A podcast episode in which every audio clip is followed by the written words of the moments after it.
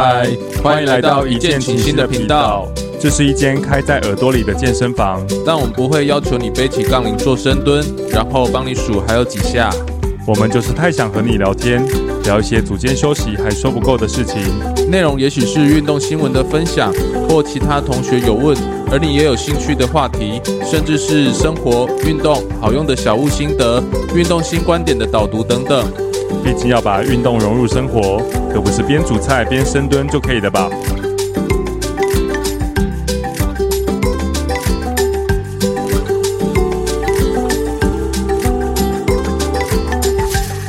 哟，大家好，我是 Ted，嗨，我是 Red。我刚才在想我们开头，因为我记得很多，不管是综艺节目、传统媒体的综艺节目，还是新媒体，只要是年关将近，一定会有一个非常非常老套的开头。嗯，那是什么？就是，哎，我们今天这集节目啊，准备播出的时候，应该是农历初几。那我们在这边要先跟大家拜个早年，来恭喜发财，龙年行大运。好，那这个我们先不要。我们绝对不做这种事情，因为我们根本不确定这什么时候播。对，再加上我们不想要做那么老套的事情。嗯，对，所以毕竟新媒 Podcast 新媒体嘛，对，我们不一样，对，我们要走不一样的路线。没错，所以为了节省一下篇幅啦，我们担心又剪太久，然后加上我们今天讨论的话题，我自己觉得它有蛮多讨论的空间的。哦，是，所以我想要快一点的进入主题。好，快速。所以我要再讲一个我最讨厌的。我们话不多说，我们废话不多说，直接开始吧。就。就是其实前一段时间我在 D 卡，我很常在 D 卡上面找 Podcast 内容的题材嘛。对对，上面在上面找灵感。那我后来才发觉，我一直以来都在找健身的版面。嗯，我后来才发觉，原来有时候我看的有些新闻，它其实来自于减肥版，嗯，甚至有运动版。我才知道，哇，原来 D 卡针对运动啊、减重这些大家时下比较像。喂，你好。就我逛了一段时间，我才发觉，哎、欸，原来这个时下大家关心的话题有细分成这么多的不同的页面。嗯，拆的还蛮细的。那当然，减肥版这件事情其实就是我们今天要讨论的。我们一直以来大家都想说，来健身房多半都会是跟呃体态啊、雕塑啊、健康有关。嗯，减肥其实也会是一个呃很大宗的目的了。那在那个 Dcard 上面看到这三个版，看得到这三个版的那个。文章数或是讨论的流量吗？唯一一个可以观察的标的就是每日新增的文章，因为它有文章的那个时间，对，可以用这个来观察各个版面的热度如何。但我目前看起来健身版最热啊，减肥版次之，嗯，那最后才是运动版，因为运动版比较偏向是职业运动，对，竞技类型的，对，就是赛事的讨论，对。那减肥版几乎每一篇都是。我多少个月减了多少公斤，或者是我几公分几公斤，我需不需要减肥？多半都是围绕这些话题。这个其实就会跟我们今天讨论的新闻有关。今天我们其实是新闻的专题啊。那在讲这一则新闻之前，其实我想要先跟大家介绍一下我们要提到的减肥营。嗯，那先让大家知道减肥营是什么之后，对接下来的新闻才会比较有概念。好，对，那这个减肥营你本身有听过吗？呃，我之前在刷 YT 上面的 Reels，嗯，有有看过。哦，有曾经有看过。嗯、好，那我先简单介绍一下，因为我最早会知道，其实是我在滑抖音的时候，啊，我就很常看到，那他们都会用短影音的形式在做宣传居多，嗯，所以其实这些影片都来自于这些减肥营的场馆方，嗯，每一篇斗大的标题都是谁谁谁多少时间瘦多少斤。对，因为对岸嘛，金中国都是用金，那他们的金跟我们的金不太一样哦，他们金是五百克，对，所以假如说我今天说，呃，在一个月内瘦了五十斤，那就是瘦掉二十五公斤的意思。但是这个，但如果说真的有人一个月瘦二十公斤，那可能现在会在躺医院呐、啊，哦，对，这不太可能发生啊。对，所以他们的标题多半都是这样子的模式，那影片的内容多半都是学学员挥汗如雨啊。不断的训练，然后再来是宣扬正向的能量，嗯、还有成功的案例。嗯哼，诶，那些失败案例你是只字不提啊？啊，对啊，那些被逼疯的你可是完全不提。对，所以其实每个省份、每个大城市，因为我们都可以看到，他影片当中他会介绍，哎，我们某某某城市的基地，嗯，占地多少公顷？嗯，对，那会不断的在做宣传嘛。所以这样看起来，我划过非常多则这样子的短影音。可以发觉，其实每个大城市都会有，对，每个省份都有，嗯，就表示哇，这真的是一个很大的商机，对，很大的市场。对，影片内容除了刚刚他前面有提到的比较正向的，他有推广减肥营的这个内容之外，嗯、那当然也有比较实际上的影片内容啦。例如就会是推波里面它有军事化的教育，还有管理。那不定期哦，我会看到有穿很像教官衣服，甚至是穿军靴的这种人，嗯，会不定期敲门查房。嗯、那他查房，我就跟当兵很像。他会查你的内务柜，但是他们每个人都有房间啦。他们会去查你有没有偷藏食物。嗯，诶、欸，我们当兵真的有被查过，呃，真的、哦。对，因为我当兵，我会偷藏蛋跟香蕉 在寝在寝室里面，因为我觉得当兵营养摄取太少，所以我会偷藏水果。通常你也知道，部队食物分量的拿捏非常有问题。嗯，然后再加上。只要外面世界盛产什么，我们里面一定吃到吐。对，没错。对，所以之前有是有香蕉很多的时候，嗯、我没有在客气，我直接抓一大把，哦、我都塞在衣服，因为那时候因为身高比较高嘛，我们部队里面穿的衣服就会穿超大件的。嗯、他们为了要，因为一次人数非常多，他们为了方便去做衣服的丈量，嗯，所以身高高的他们一定会觉得体重也很重，嗯，所以基本上我穿的衣服看起来都像我自己都觉得像布袋一样。松啊。对，嗯、那。身高比较娇小的人，他一定认定你就是很瘦的，嗯，所以很多很矮很壮的人穿起来都非常不舒服，嗯，对。那这是题外话，那我就会把衣服、把东西都藏在我们衣服里面，嗯、然后带回寝室，藏在，因为我们那是上下铺的床，嗯、我会藏在我们的床的跟床跟床之间的夹板里面，嗯，把食物藏起来，为了避免。饿太久，我肌肉会掉。而且我们 我们都我们都不用自己私藏，嗯，因为我们晚上都组队一起去餐厅干。哦，嗯，你是你是 我们是陆军哦，然后你是我们就一我们就陆军一般兵嘛。哦，但是因为啊，说实在的，有时候吃根本就吃不饱。哦，然后。然后我们就 会晚上组团一起去餐厅干食物回来。哦，这个啊，我们这样会不会两个臭男生当兵话题聊太多？最后一个，最后一个就是关于吃这这件事情。我们在饭厅都是一个超级长的铁桌嘛，嗯，所以假如说我今天的位置刚好坐在铁桌的比较尾端，嗯，我们还是要经过层层的考验，经过非常多的人走到最前面才能打菜嘛，嗯，所以大部分人其实刚进到部队里面，其实都水土不服，嗯，都觉得看部队的东西有够难吃的，对。但是我不一样，我很好养，我可能没有太多口腹之欲。嗯，那我每一次去，我都会打第二次、第三次、第四次那种。哇，你们所以每次我对，所以我的那个餐盘上每次都叠的满满东西，走进去的时候，因为座位都是两排人嘛，我就可以看到大家对我投以异样的眼光，他说佩服、钦佩。这种这种喷怎么也有人吞得下去，还吞那么多？对，所以其实我们刚回到刚刚讲的查勤这件事情，嗯，他们在影片里面都会出现，嗯，他会不断的去检查你，甚至是他们见面的时候都问。哎、欸，你来这边多久了？嗯，瘦多少斤了？嗯，他们不断的见面方式都是这样哦。那甚至是你每一天晚上睡前一定要量体重，你要确保你比前一天更瘦，你才能睡觉。哇，那如果否则继续去加练。哇，对，那这个是我看到的某些影片当中他有提到的。嗯，那这个会是有正反两方的意见啦。那当然也有那种学员他自己亲身经历之后。他实际上去分享在减肥营里面一天的行程大概是哪些？啊、那他是笑着讲还是哭着讲？呃，是笑着讲的。对，因为其实我有看到那个分享学员，他本身体重没有到非常过重。嗯，我自己推测啦，会比较偏向是他个人爱美。他想要这样的体重更纤细一些些，嗯，去做一些调整，他才会参加的。对，那他就有写，他八点就会起床，包括称体重啊，包括吃早餐。结束之后九点开始正式训练，嗯，他们会连上两堂有氧课，哇，连续两堂。第一堂就会是循环类型的燃脂，听到燃脂，大家有上过课的学员都知道，燃脂那个弄一个小时受不了，他们弄一个早上，对，弄一个早上，对。然后第二堂再给你阶梯有氧，他不管你。他其实不管你体重、基数大小，它全部给你超一样的有氧。对对，那午休中间休息，吃完午餐之后，其实有下午几个时间、几个小时是可以有自由活动的，大家会有一些休闲娱乐，呃，团康活动啊，打撞球啊，打桌球啊，这些都有。但是晚上会吃继续练，那晚上再练一个滚轮胎，结束之后再接着飞轮哦，所以晚上又是连续两到三个小时以上的训练。哇，他每天的有氧量非常多。对。所以最后才会是盥洗，才是睡觉。但他们当然也会遵循早睡早起这件事情啦。嗯，价钱的部分，这个也会有花比较多时间去查。嗯，那当然版本蛮多的，有人会说，呃，大约两三千人民币一个月，嗯，嗯，那大概就是一万到一万五左右台币。嗯，对，那这是便宜的哦。嗯，贵的刚刚说两三千嘛，贵的两万人民币的都有，一起嗯，对。那我有看到其中一个人分享，他说他一起四十二天是一万两千八百人民币，哇，所以六万多台币哦。但是他毕竟是含吃住了，对，含吃住，所以。这个其实后面就是我我自己另外要讨论的，就是减肥营这件事情值不值得啦。这刚刚讲两三千到两三万这之间，环境跟伙食其实有落差很大，规模大的我有看过，他们在出来吹嘘说。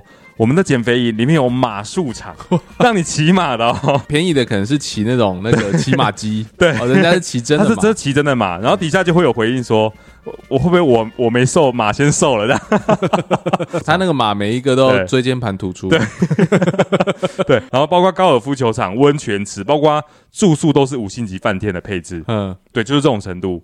那有做到这种程度，表示商机真的很大。嗯，他们场馆方才愿意投资这么多钱。对，那大致上这个就会是我们先初步的勾勒一下减肥营该要有的样子，让大家有个印象。有，我们先不评论了啊。对，减肥营有初步的印象之后，我们再来看。接下来这个新闻，嗯，那它是发生去年六月多的事情，嗯哼，那是有个中国的网红，他叫做翠花要逆袭，嗯、逆袭也是中国比较爱用的用语啦。吗？这个网红她是一个二十一岁的女生，那她体重有一百五十六公斤，也就是三百多斤呐、啊，嗯，她在陕西的一间减肥营不幸离世，那其实这是一个比较比较怎么讲，比较沉重的新闻，那就是因为她不幸离世，引发中国网友讨论了，目前。他们处理的状况啊，就是减肥营其实跟家属有达成和解。除了这个之外呢，其实有各个执法的部门，他有进一步去追查。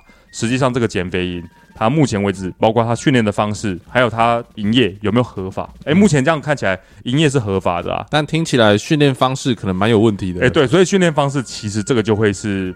比较需要关注的，因为他新闻其实后面有附注说，外界关注翠花在减肥营到底经历了何种过程。那报道指出，该减肥营主打第一个是营养用餐、科学休息。嗯，好，我们先不吐槽，等。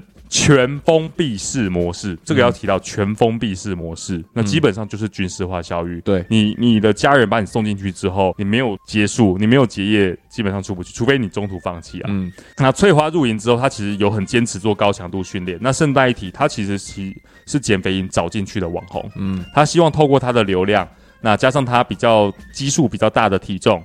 可以成功减重之后，帮减肥营打广告做曝光，嗯、所以其实过程当中，减肥营的老师有一直不断的要强迫他加练，嗯，那让他多生产一些影片帮减肥营打广告，哦，素材啊，素材。对，那当然他坚持做高强度训练之外，还有控制他吃饭的量，但是过程当中，知情人士有表示。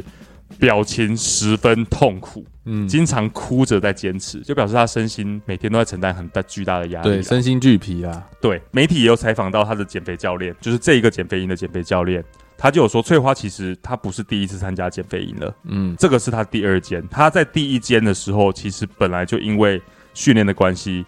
膝盖已经有受损了，嗯，那这个减肥教练，我不确定他是不是想要洗白吗？洗漂白啦，白。他就有说，哎、欸，其实我帮他，因为他，我知道他膝盖有受损啊，我帮他从走路开始调整，恢复的差不多之后，才开始正常训练，每天训练三四个小时，会根据他的接受程度来调整强度。这个是单方面翠花的教练，陕西的减肥营他提出来的，对的讲法这样子。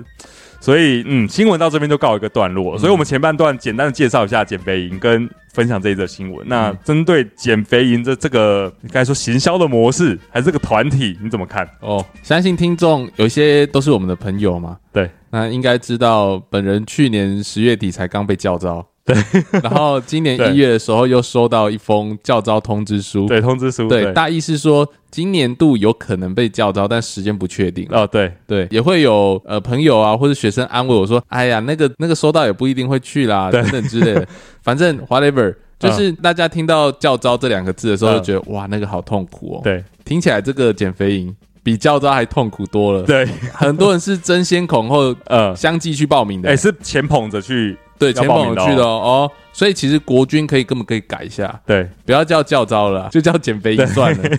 因为我那时候在当兵的时候，嗯，我记得有很多的呃林兵，嗯，在当兵期间反而是有瘦下来的。对，你有你有这种林兵吗？呃，我没有观察他们体重，但是假如说刚入营的时候，如果他体重比较高，就是 BMI 超过，嗯。的情况，超过他指定的速度，我忘记是不是三十左右，嗯，当时碍于呃洪仲秋之事件之后入伍，所以。他们发明了一个红臂章。红臂，对我，我 对对啊，我我我觉得就就差没有放一本红色的小书放在你胸口哦。红卫兵吗？对啊，那红臂章是生效对，对，所以那时候他们其实原本的用意是担心比较高 BMI 数值的。入伍生，嗯，呃，会很容易中暑啊，很容易过度训练，所以要让班长多加注意。啊、那顺带提，我差点就要带红臂章，我那时候 BMI 二十九左右，哦，差一点点。对，所以 我就顶着啊啊，健身教练嘛，就带红臂章就会有点丢脸，感觉不太搭嘎。对，那时候就会被这样酸这样。哦、呃，像像我们是会吃比较多类型的，所以我当兵的时候，哎、欸。体重还有增加哦，因为运动量其实没有那么多，对，但是又害怕自己肌肉量会掉，对，所以都会吃的比较多一点，反而体重还上升。但很多人因为根本吃不下去，对，他反而还因此而减肥。所以其实有人说，就是当兵去养身体，嗯，其实是真真的有此一说啦。对，然后那时候我我在刚刚在听减肥营的内容的时候，我觉得哇。人家那个减肥营的东西这么痛苦，对，呃，我们平常上课的内容比这个轻松很多，学生还给我这么哇哇叫。第一个先检讨学员，哎，对，先检讨学员。好，哎，我我学生还有那种是，嗯，哇，今天教练我要轻一点啦，好累哦，这样子。然后我说，可是已经很轻了，前几天也很轻，这样。嗯。然后我说，哎，每个人都来都没有在抱怨的，就只有你在喊。然后他还会呼朋引伴，他说，对，大家明明都想要很轻，对吧？对吧？这样子。哦，我要寻求同同那个同才的那个认同啊。对。所以还是有这种声音的。嗯。那我就觉得说，他们的减肥营的内容，嗯，听起来都是你刚刚有提到军事化管理嘛？对。然后封闭式，所以听起来感觉令人家压力蛮大的。对。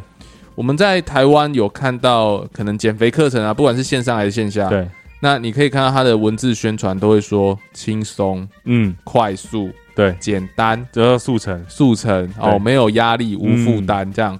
怎么跟对岸的都差这么多？对啊，还是其实那是抽脂，所以去会到别的地方这样，所以听起来台湾温柔很多，对啊，对，所以我那时候看我说哇，对岸的东西这么哈口，嗯，那啊，有可能。呃，也许中国还是很崇尚那一种呃 no pain no gain 的那种想法。对，然后另外一个就是听起来这个减肥营很多地方都有很多人报名，对不对？所以其实说实在的，我之前在看对岸的饮食文化，我觉得嗯，他们国家的饮食文化太重油重咸了。对，我们前几集有提到那个水煮鱼、水煮牛，对，根本不是水煮的这个问题。这个名字不知道怎么来的，对，蛮好奇。那这样子。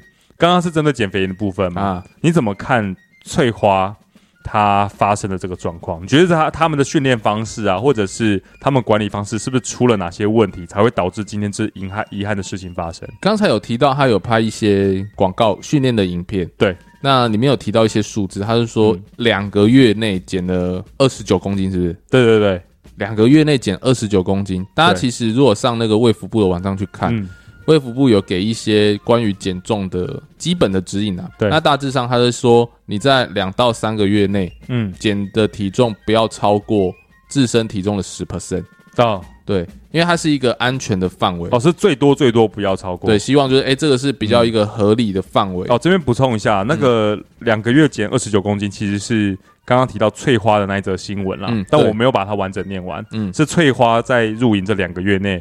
暴瘦二十九公斤，对，他在两个月内减二十九公斤，嗯、那他是一百五十几公斤嘛，所以他减了二十九公斤，等于减了二十 percent 的体重左右，嗯、对，所以已经超过指引的大概两倍了，嗯，所以我们刚才在这个新闻在讨论的时候，才说这个训练方法可能有一些问题，对，那我们回头去听这个训练方法，它就是创造大量的有氧。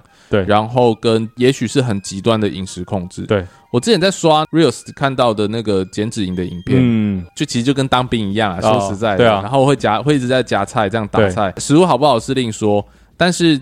的确会夹给他很多呃蔬菜啦、嗯、高纤的东西，对，然后地瓜啦、马铃薯啦，就是大家想象当中那种圆形食物。圆形食物，对，嗯、看起来先不管量多少，但是看起来以食物的内容来讲，的确都算是相对健康的。对。对，那所以它可能就是用比较大的热量赤字。然后就是饮食的创造出来热量赤字跟大量有氧去做减脂，对，比较有在运动的学生一定有听我们讲过有关于减肥的这件事情，是我们都会强调介入阻力训练，对，就是希望说你减肥不要减得太快，为什么？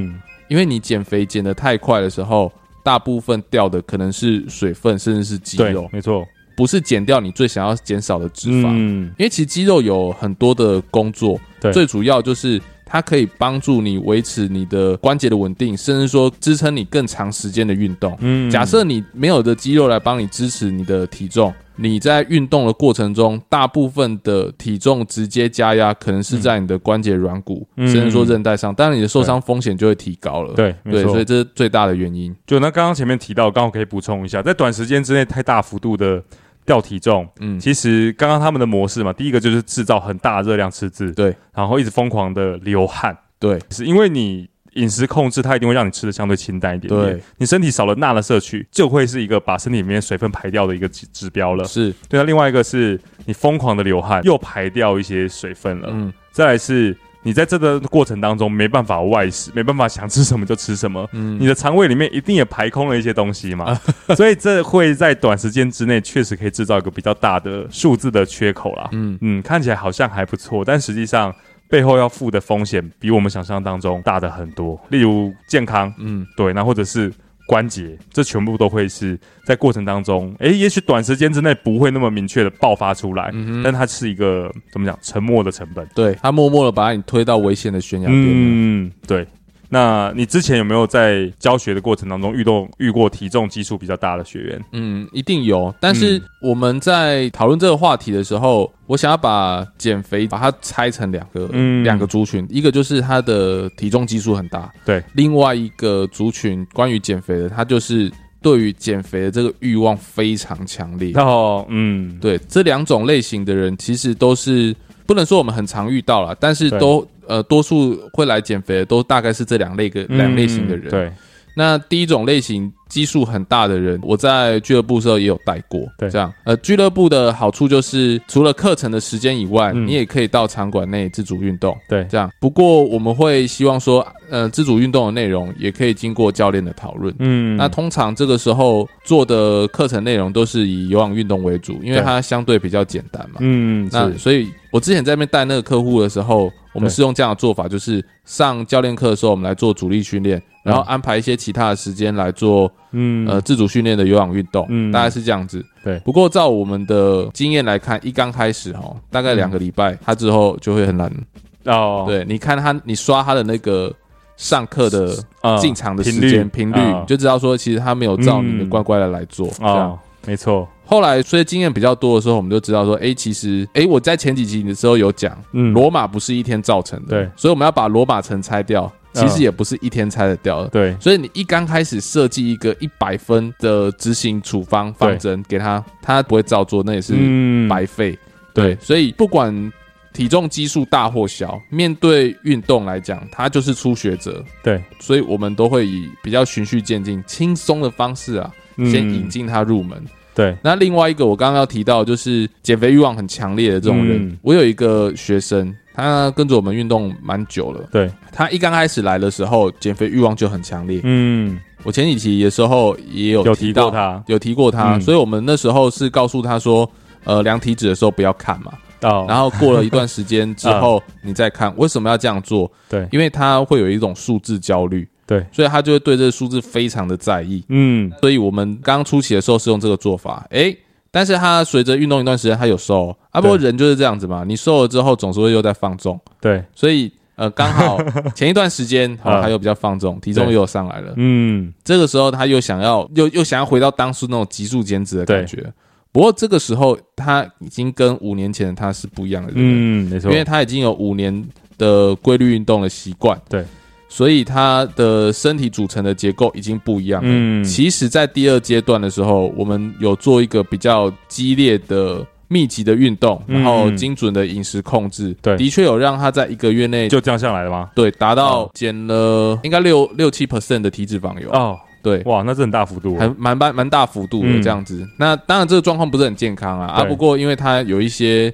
人生的规划，have to 一定要一定要这样子做，所以，我我们那时候用非常时期非常办法，非常办法。对，但是这一次为什么我们会愿意帮他做？嗯，就是因为他我知道他这段时间都有规律运动，我们身体有足够的条件来做这件事情。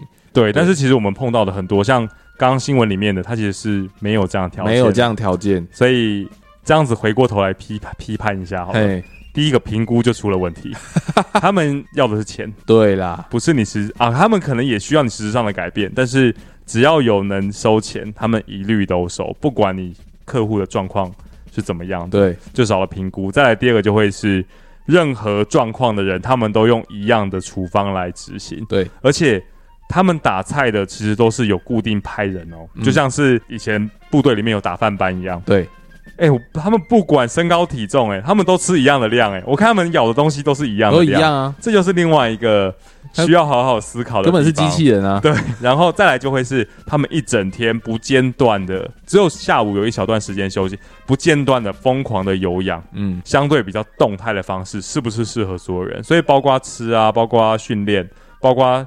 训练前的评估，嗯，这些都会有一些些讨论的空间。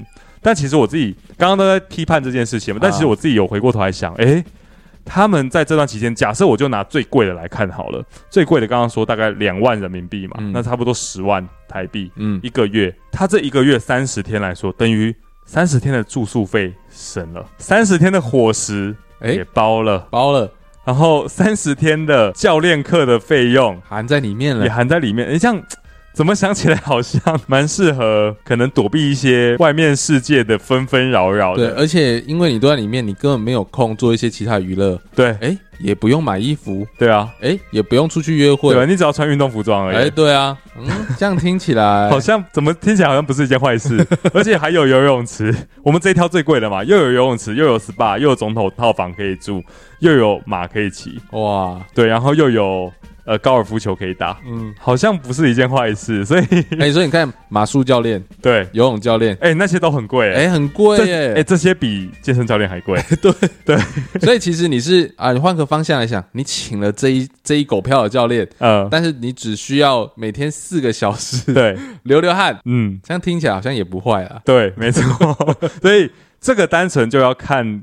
各位怎么想？怎么样来看待这件事情啊？嗯、就是减肥营这件事情，就确实可以很有效的利用。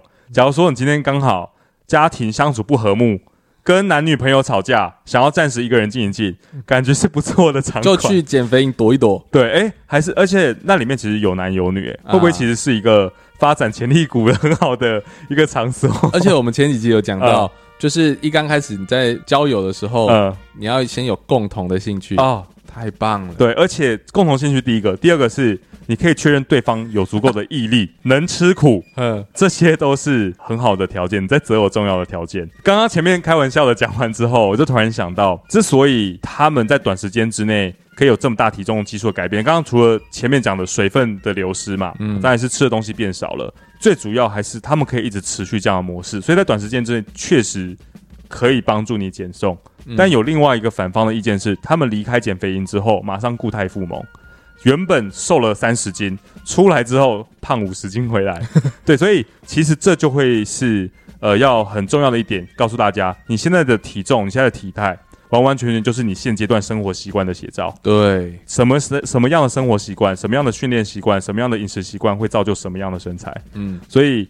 印证前面那句，不是一天造成的。对，所以你要有好的体态，绝对会是需要养成一个习惯才有办法的。所以现阶段，我我初期哈，我初期刚开始教学的时候，我会很崇尚。诶，那学员竟竟然想要短时间的减重，诶，那虽然我自己知道不可为之，但我还是会尽可能的配合他们，操死他们，我就给你操。诶，那至少他们心理上是当下有短暂的满足了嘛。嗯。但久而久之，我现阶段想法会调整，我现在都会不断的劝导。不断的循循善诱，嗯，对，那像法师一样，不断的循循善诱，告诉他，我们其实是呃一个改变习惯的过程，嗯，我们要逐渐往，我们不要追求一个最好的体态，我们要追求一个最好的生活习惯，因为我们追求最好的体态，短时间之内你一定会照进，嗯，你一定会疯狂的想要速成，吃超少，运动超多，嗯，对，那。你到达了那个最好最好体态之后又怎么样？你没有办法，你没有能力维持它。所以我们现在除了重量训练，我们会循序增加负荷，循序渐进增加负荷，让你在没有感觉之下，一步一步增加越来越多的强度，越来越多的压力。嗯、那同样的，在饮食习惯也是，我们现在这段会比较倾向是，我们一次调整一点点的生活习惯。也许你刚开始先运动一天，嗯，开开始慢慢变成两天，慢慢变成三天，然后或者是慢慢的增加。你去散步的次数，所以或者啦，对不对？对，又或者是你提早一班，呃，提早一站下车，你多走一些路。啊、对，那饮食模式也先从你现在的模式，逐渐一次少吃一点点，一次调整一点点，直到你养成一个非常好的生活习惯。那那个时候，好的体能、好的体态就会是附属品了。嗯，对，因为你已经变成一个很好生活习惯的人了。好，那像我们刚刚提了那么多，嗯、我们会想要给学员正确的想法。我比较好奇，你自己有没有曾经因为体重而感到焦虑，那进而去做一些减肥或者是减重的动作？嗯有诶、欸，但是这个事情发生在很久以前啊。我那时候国小有一个，哦、国小的时候就有这个想法吗？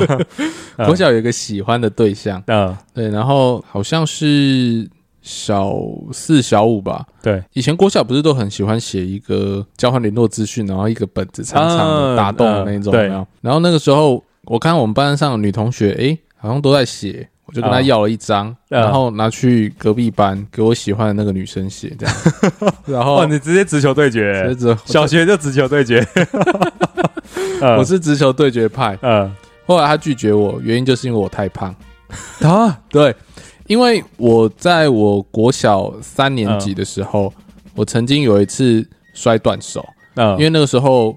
安亲班，那他没有太多的那种楼梯，没有太多止滑垫。嗯嗯嗯。那我那个时候因为有在打球啊，所以我我的书包里面有球具，对，又有补习班的一些作业本跟对跟，反正就是书包一大包很重就对了。然后那时候走楼梯就不小心滑倒，叭叭叭叭叭，从四楼滚到三楼，然后我起来就看到我的手变形了。哦，是在甩的那种吗？手就那边一一段在那边甩的那种感觉。对，然后他就左右有起几个大包在手上吗？在。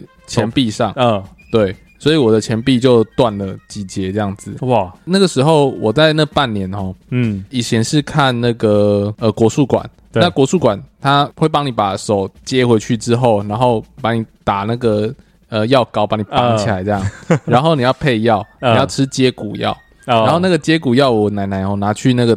炖那个大补汤，所以我每天照三餐这样灌灌灌灌灌，好，然后喝了半年之后直接多二十公斤哦。我还记得奶奶的爱，奶奶的爱，对。然后我记得那时候我回去练球，因为我以前就是练外野，嗯，那时候教练是改改一垒手是吗？那教练就问说，哎。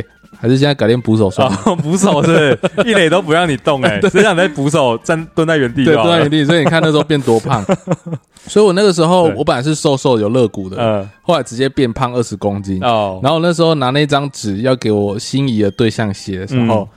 他就因为上面就是很多很无聊问题，你最喜欢的事情哦，我有印象，我有印象了，对，我有印象了，血型，然后什么星座，然后这样子就很无聊的问题，然后我还特地，我根本没有那个本子，我特地去要了一张，然后去给他写直球对决，然后他说我太胖，所以就不愿意写，哦，直接就完全没有下文下文了，对，然后我那时候想说，好，我要开始运动，嗯，然后我就呃在家。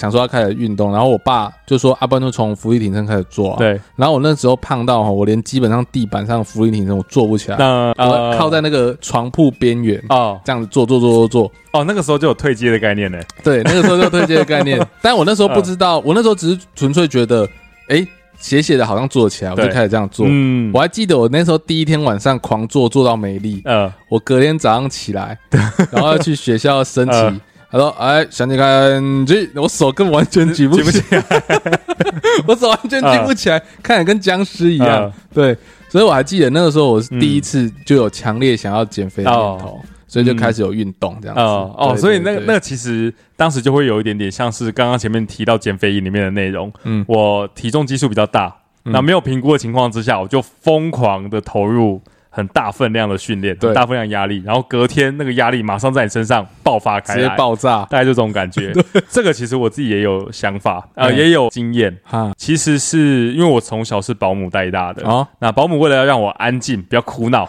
就是往我嘴里塞东西吃，塞食各种含糖饮料，嗯，那甜食，嗯，都往我嘴巴里塞。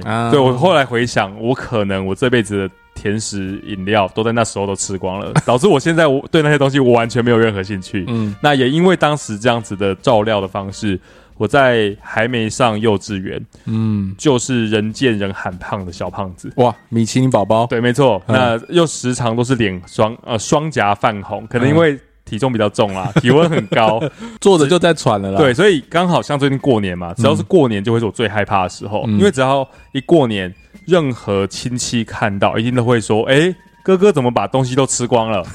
啊，那弟弟那么瘦，一定是因为营养都被哥哥吸走了。对，那这个可以是初期。不断的得到的，呃，这算指责吗？还称称号啦，称号就是一个很胖的哥哥，这根本算歧视了。对，但那时候可能没有那么多政治正确的心理啦。嗯。亲戚看到就觉得可爱啦，捏脸啦，就这种程度。啊、那后面开始到小学之后，身高逐渐长高，哎，亲戚的打招呼方式会变成，哎、欸，好像没有这么胖了哦。哇，还在胖？对，好像他是用客家话讲，但我有点忘记怎么说了。哦、就啊，好像比较没有那么胖，但是他的俚语言，嗯，还是说你你好胖，你还是胖，你还是胖，对，你还是没有脱离到这个框架，对，导致到小学的时候，我那时候体型也是比较丰腴，嗯，但。碍于班上的同学，其实男生数量没有这么多，适、嗯、合跑大队接力的人没有这么多，嗯，所以我哎、欸，我不小心我就中选了。就中选那个十个男生十个女生的那个组合啊，你就一定要去？对，我一定要去。啊、那当时我不知道我是有什么样的荣幸，我排在倒数第二棒。大家都知道，大队接力越后面的棒次是越关键的角色啊，他可以把前面落后的距离都追回来。嗯，但怎么会把希望放在我这小胖身上呢？压力好大哦。对，所以那时候我记得正式比赛、运动会比赛之前。其实班上那十个女生，她们有聚起来做一个战术的讨论。嗯，我怀疑她们根本就在霸凌小胖子。那就有一个女生为首，她在评论有谁不胜任，没办法胜任大队接力队员的角色。嗯，我就是那个被点名的。哇！所以当时我在周呃，我在他们的旁边听到这件事情之后，难过。大受打击，嗯、但我我比较呃，可能我我得到的打击就当下的而已啦。嗯、我没我其实没有很夸张的因为这件事情而呃极端的去做减肥，嗯，但比较多的会是心理的阴影，嗯，就导致我其实国中、高中到大学，我一路就是身高慢慢的提高之后。其实体重没有一直在直线上升了啊，在这段期间内，我甚至一度就是现在这个身高大概一八五，只有不到七十公斤，哇，算大概六十八、六十七公斤，嗯、最、嗯、最最瘦的时候。但是我从来没有一刻觉得我是瘦的，嗯，我一直以来都觉得我是胖子，嗯，对，所以那个时候阴影就会出现在我身上，所以我自己觉得我还蛮能体会这些要参加减肥营的人的感觉。其实我没有体重。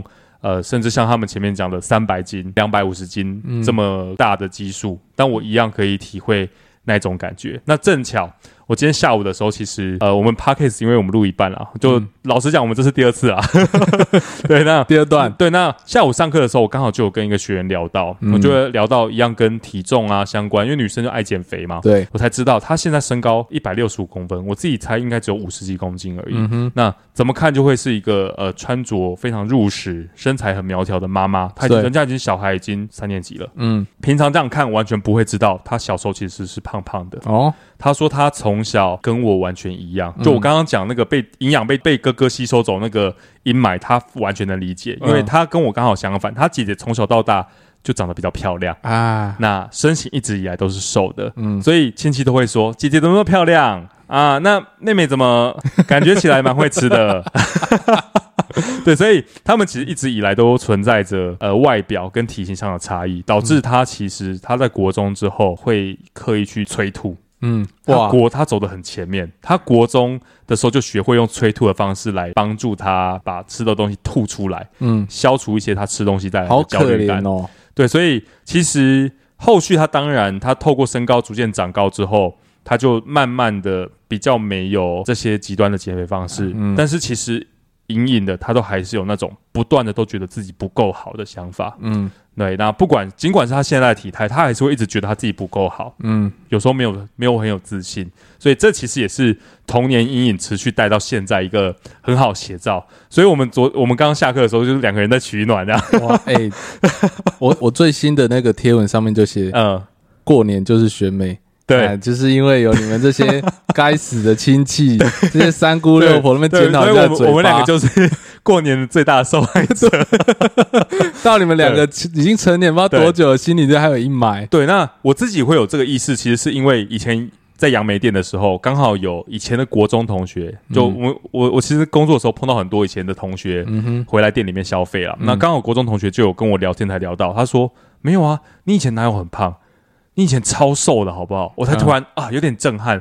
原来我一直以来都是瘦的。我在小学毕业之后，我一直都是瘦的，但我完完全全没有意识到这件事情。嗯、那也是在他跟我分享之后，我才意识到哇，原来从前被这样称呼带给我这么大负面的影响。对，那在那一刻起，我突然懂得怎么样同理这些呃来健身房运动的，他想要来这边运动的人。嗯，那接续一下前一集讲那个业务销售好了，这其实也是我开始改变销售模式的一个契机。是因为以前我只想着我要把他的钱。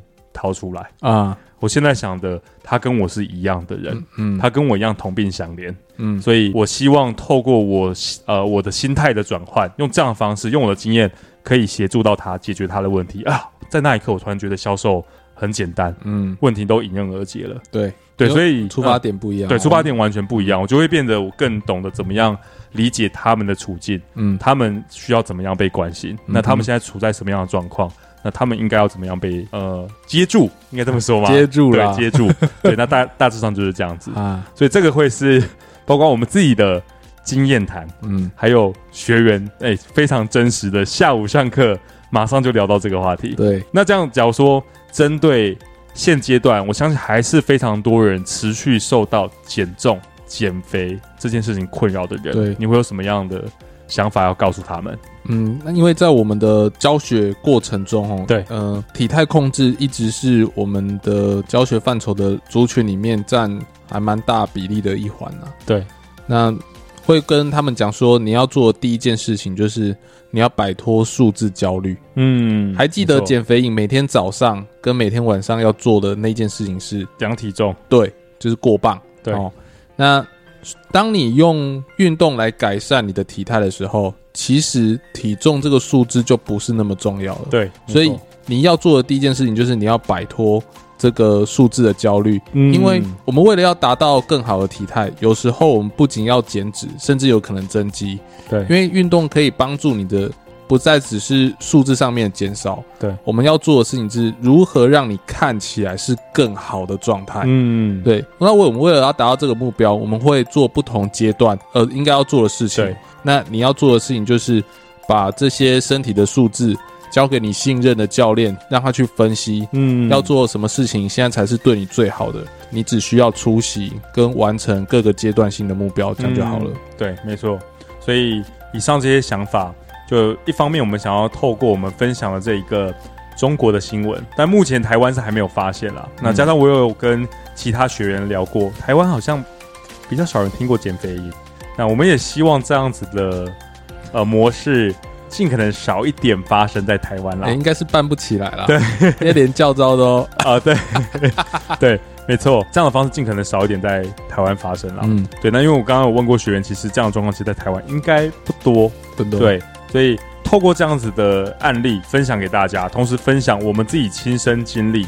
还有，我们实际上应该要怎么样面对这些想法，嗯、分享给大家。OK，那我们今天节目就到这边。嗯，OK，谢谢大家，我是 Ted，好，我是 Red。OK，我们下一集再见。好，拜拜。拜拜。